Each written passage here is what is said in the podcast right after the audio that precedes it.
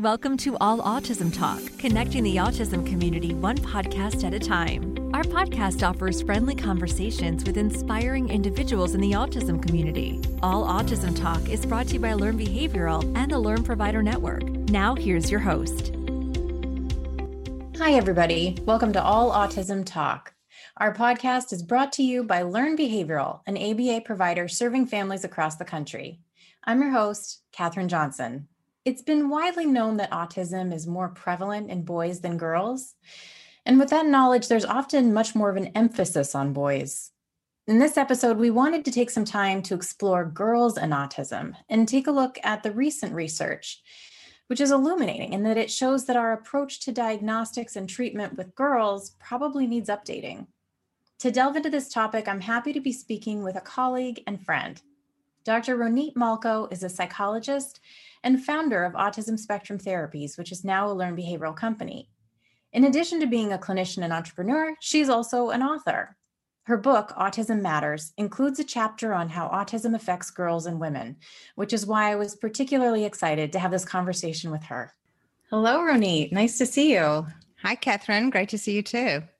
Thank you so much for taking the time to come on and and chat about this really important issue. I'm I'm really glad that you included this in your book. Thank you. Yeah, I'm really excited to be here.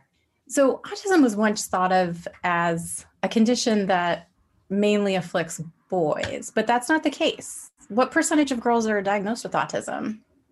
So, currently, we're looking at ratios of four to one. So, for every four boys diagnosed, generally there's one female diagnosed. Mm-hmm. You know, but there's a lot of research going on around this issue. And how has this misconception of autism as a as a boys only disease affected girls? So when Kanner originally created the diagnosis for autism in the 1940s, he studied 11 boys. And, and you know he actually talks about autistic male traits so it really was around 11 boys that were diagnosed seen showing similar behaviors and issues mm-hmm. and so that was how the diagnosis was created so actually the history of it is around male behavior and that's how we assess girls today and so when we're talking about like the DSM criteria, that was all that was primarily, or at least from the beginning, really just came from observing boys only and no girls at all. Well, yeah, the original history was these 11 boys and so the diagnostic criteria, well the behaviors and the and the characteristics were mm-hmm. identified through studying these 11 boys. And so we know that the DSM has evolved over years as the mm-hmm. criteria mm-hmm. have changed and they've changed how they look at it. But, you know, we can talk about the three domains and how that affects boys versus girls. And how do the symptoms of autism affect girls versus how they affect boys? Does it manifest differently in girls? So what we what we see from research that's been happening is that girls will study social behavior and they're able to mimic it. So on the playground and you know in social situations they will look at other little girls, see how they're behaving socially and they can copy that. Mm-hmm. They don't nec- they haven't necessarily integrated those skills into understanding how they work or why they work. Mm-hmm. But they mm-hmm. can mimic it. So when we look at the three domains for diagnosis between communication, social, and behavior, often the social component doesn't register for girls. Mm-hmm.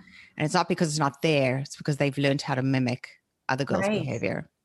Oh, that that's bringing up for me a memory of um, a little girl that I worked with a long time ago, who had a really really strong social motivation, and she had learned this uh, social mimicry. And this was a, a girl who had you know was was pretty significantly affected, um, and and did require a lot of support.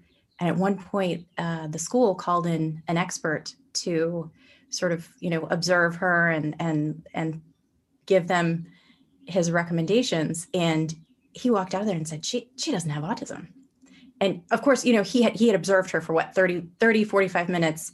She actually was being followed by you know really good neuropsychologists speech and language pathologists you know who, who were reconfirming the diagnosis. But but she was that effective at sort of you know mimicking what other people were doing around her um, so that she wasn't standing out Right. So what we're seeing is, you know, in the research, we're seeing, yes, the first time they observe a female, she looks like she's you know there's no social issues and then mm-hmm. if you observe you know research has, has told stories of observing her the next day and mm-hmm. she's using the exact same repertoire the exact same script and so at first glance it looks like she's able to walk into a room and say hi how are you my name is mm-hmm. catherine mm-hmm. i like to play with dolls you know and it all looks very natural but the next day in a different situation the script is the same and so there's this there's this learned social behavior, but there isn't the adaptation to what's currently happening in the social situation. And so, do you think is that this is leading obviously to girls who have autism, you know, being diagnosed later, maybe not being diagnosed at all? Um, is there ever an issue with misdiagnosis because of all of this? So that's what the research is showing us. There's a lot of misdiagnosis. So, so women are generally either not diagnosed at all, not identified, and they a lot of women in adulthood start to realize like I've, I've felt different my whole life. What is this? Mm-hmm. um, but women are diagnosed with eating disorders. They're diagnosed with adhd instead of autism. They're diagnosed as bipolar disorder because a meltdown can look like they're you know they have bipolar disorder. And a lot of women are diagnosed with anxiety disorders. Um, so how do those how do comorbidities complicate the diagnosis and like the overall picture so, you know, I've, I've spoken to a number of women who said I had anxiety disorder, which, which is mm-hmm. a comorbidity factor with autism. Mm-hmm. You know, mm-hmm. my anxiety was the focus. that either manifested in obsessive compulsive disorder or an eating disorder. And so that was treated, but the root was autism. And so we see a lot of women really struggling with eating disorders and anxiety disorders that don't necessarily remediate or, or you know, the typical tools that we have don't work as well because mm-hmm. the underlying disorder is autism and that's not being addressed.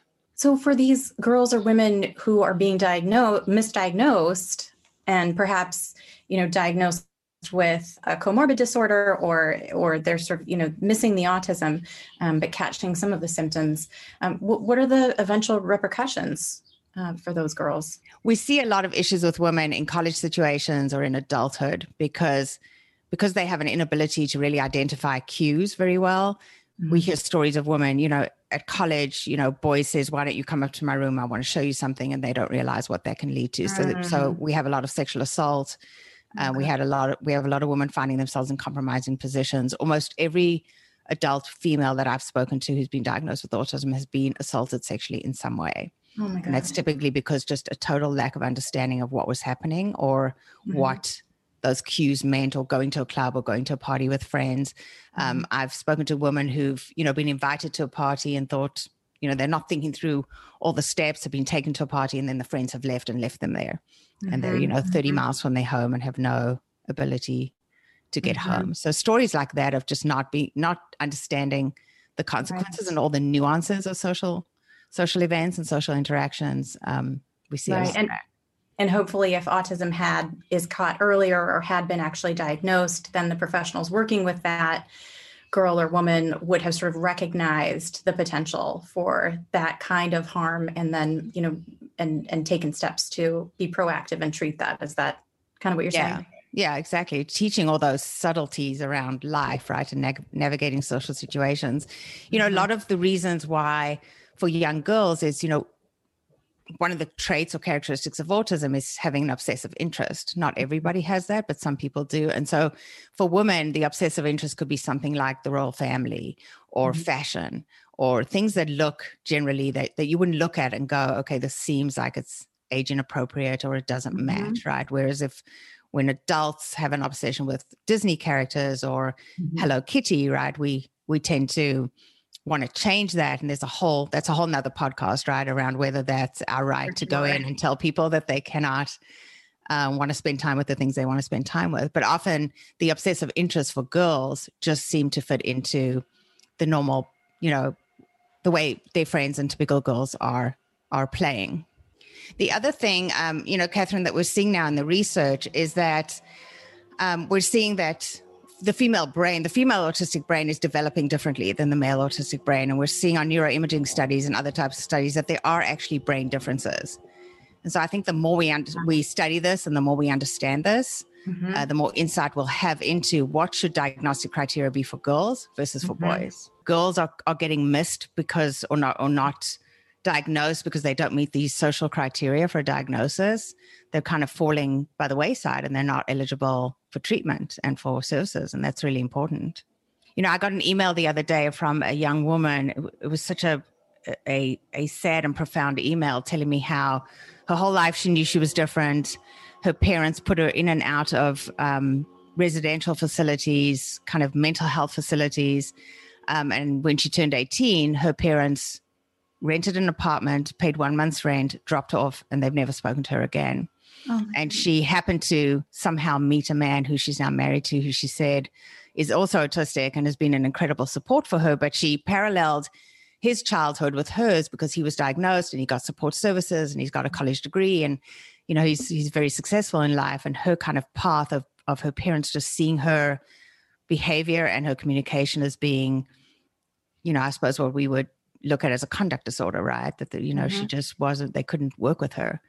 And so oh, she kind of talked about uh, absolutely heartbreaking. And I get so many emails from adult women looking for services. I think diagnosis, eh, there is mm. such a need out there. We just don't have enough people diagnosing adults. Is there anything being done right now in terms of diagnostics and assessments to accommodate for the different manifestations in girls and boys? There's definitely more research out there mm. looking at how females should be diagnosed versus boys. And, you know, some of the research says that the numbers may be closer to two to one, two boys for every female diagnosed as opposed to four to one. You're kidding. Yeah. Yeah. That's dramatic. That is dramatic. Yeah. Wow. So, so, you know, research is looking into that and, and mm-hmm. looking at studying girls and looking at how diagnostic criteria should change, but I haven't seen any changes mm-hmm. put into effect yet. Right. And are there any other areas that you think are significantly different? I think what we have to look at is when young girls, teenagers um, are presenting with anxiety disorders and things that look like other kind of mental health disorders, that a mm-hmm. screening for autism should be, you know, almost mandated and required mm-hmm. at that mm-hmm. level because I think that's where it starts. When we look at some of the research, uh, we see that autism diagnoses are being missed when it comes to females because they tend to be diagnosed when they exhibit a lot of behavioral issues because the social component is not as mm-hmm. prevalent or when they have a higher incidence of intellectual disability. So there's this idea that women are missed when they're higher functioning, right? But we know that just because they appear higher functioning with language and social doesn't mean there aren't deficits or issues with sensory with sensory issues with executive functioning and with behavioral issues. I remember being told when I was a behavior therapist that so many more boys have autism, but the girls who have autism are often very, very, very severe. That there just aren't very many cases of mild autism in, in girls. Yeah, um, you know, and I, it seems like what what was really going on there is we're just missing all of these girls who are therefore, you so know, going on to living anxious lives um, without without the proper treatment. Another thing that research has identified is that autistic girls exhibit fewer repetitive behaviors. And that's one of the things that we see a lot, right? That's one of the first items that we will identify in an observation when you're doing a diagnosis. And so so I think this really is speaking to the fact that the diagnostic criteria should be different because the characteristics are different. And it's not just that the repetitive behaviors are like the intense interests a little bit more socially acceptable they truly just are are there are fewer of them so the research is is still debating that and i think okay. we need more research to, to find that out some are saying that there are fewer repetitive behaviors mm-hmm. other studies are saying well they have repetitive behaviors they're just more socially acceptable mm-hmm. because they're you know women girls are so good at studying social behavior and mimicking mm-hmm. that they mm-hmm. learn how to adapt that so i think we need more research to determine that um, data suggests that um, you know, high functioning, and I use that with quotation marks, right? High functioning females with autism are currently misdiagnosed with mental illness, which we know 20 in one study, 23% of women who were diagnosed with mental illness actually had a, a basic di- a basis diagnosis of autism. So that's a pretty high percent, whereas in the general public, 3% are misdiagnosed. So we're seeing that that's a significant that's a significant difference. That's shocking. And then, of course, autism, there's a comorbidity with ADHD.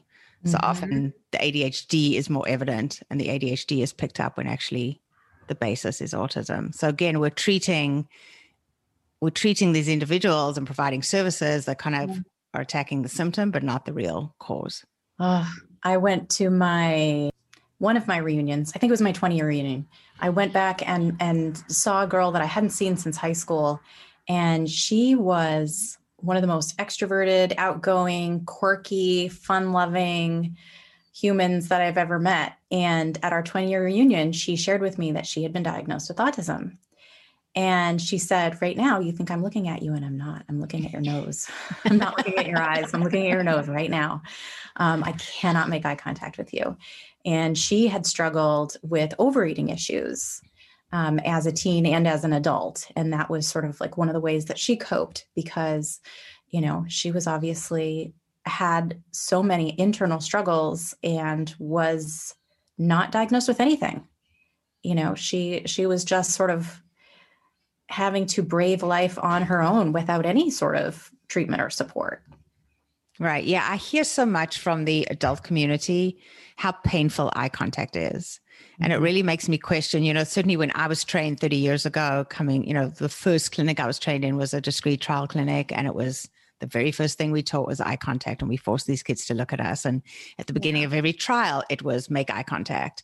And when you hear from adults just how that is so physically painful, mm-hmm. um, you know, I think back to, you know, just the lack of understanding in those days. Of course, we didn't have adult voices who could communicate with us really and tell us mm-hmm. what that mm-hmm. experience was like. But we're hearing more and more about how some of these behaviors that we're trying to teach are just essentially overload. You know, they just, yeah. it's just too much. And so I think there's, it's great to be able to get that feedback. If you think about taking, uh, looking at an adult who has autism and then mm-hmm. OCD, right? So you have the autism that already you have real the need for ritual, the need for sameness, right? And then you mm-hmm. put the OCD on top of that and the obsessive thoughts and the compulsions around this has to be this way.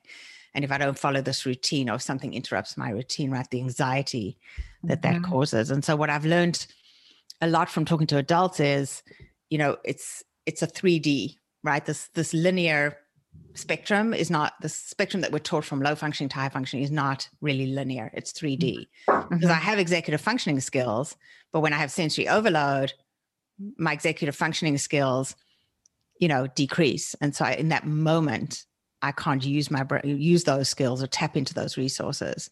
And then, you know, when I don't have sensory overload, you know, I can, I, I appear more functional. You know, I use these terms again in quotation marks because I don't want to pigeonhole mm-hmm. these terms.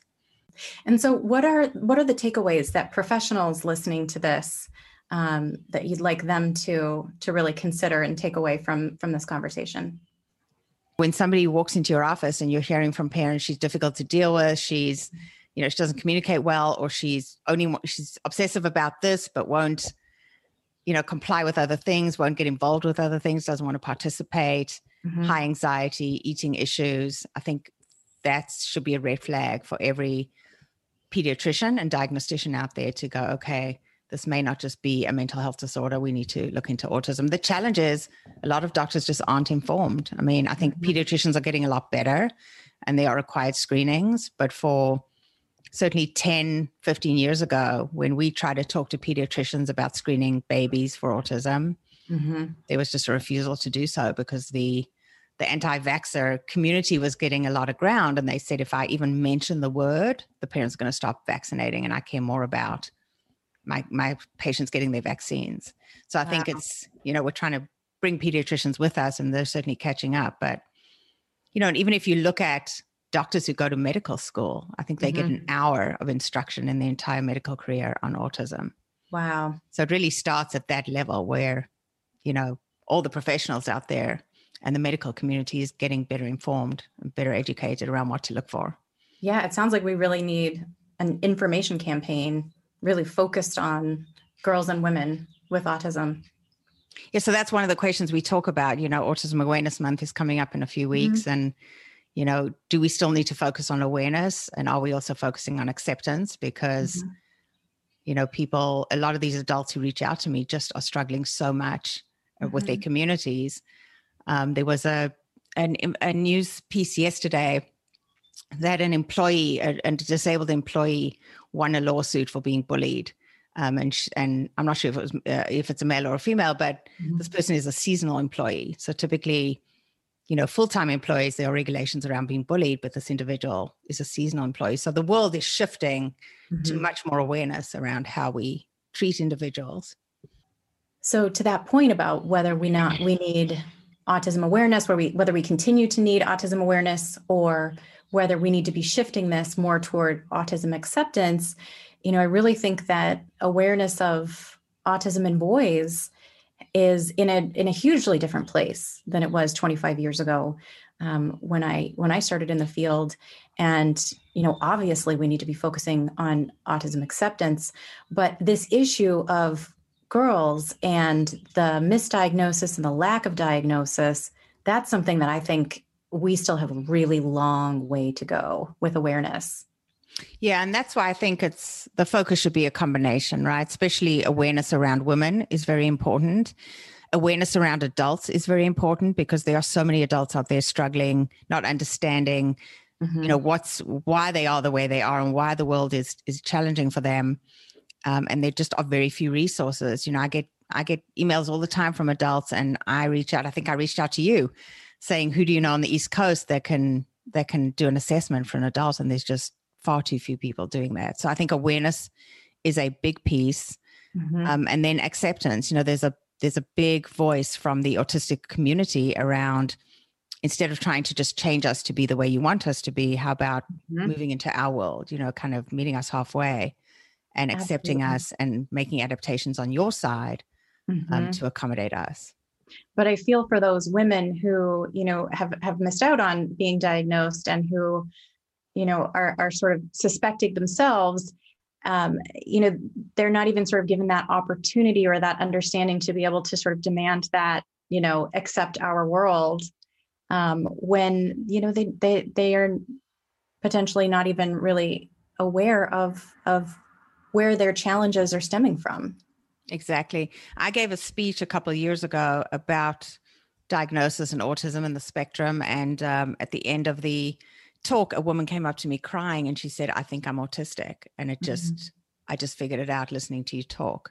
Oh my and so I think that awareness around this is how it presents, you know, there's the whole aspect of, you know, what, what a lot of what we used to call high functioning adults, which we don't use that term anymore. We use even low support is not a great term because they need a lot of support, but they talk about invisible autism, you know, on the mm-hmm. outside. Mm-hmm they're very communicative, they're very bright, they have jobs, you know, they're functioning in the world, but they have huge invisible struggles mm-hmm. around anxiety, around sensory overload.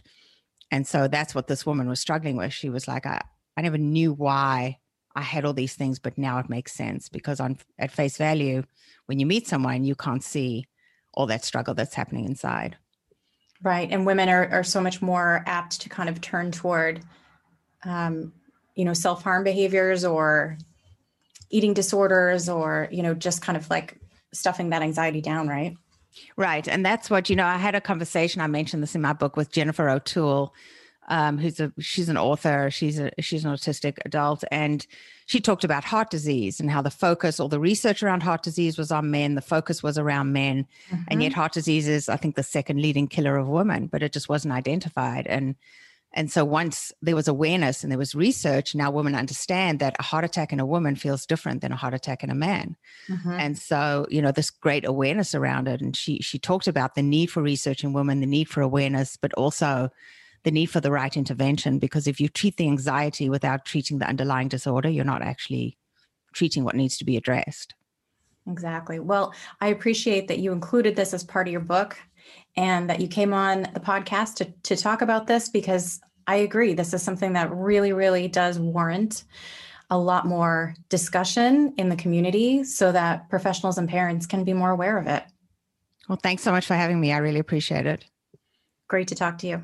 I'm grateful to Dr. Ronit Molko for shedding some light on an issue that seems to have taken a back seat to some other topics in our field right now. The fact that autism manifests differently in girls and women resulting in their misdiagnosis is truly something that needs a lot more research and attention. You can listen to our other episodes on Apple Podcasts or wherever you find your podcasts. We always appreciate your reviews and ratings if you're so inclined. And if you have show ideas or a question for us, email us at allautismtalk at learnbehavioral.com or find us on Instagram or Facebook at, at Autism Therapies.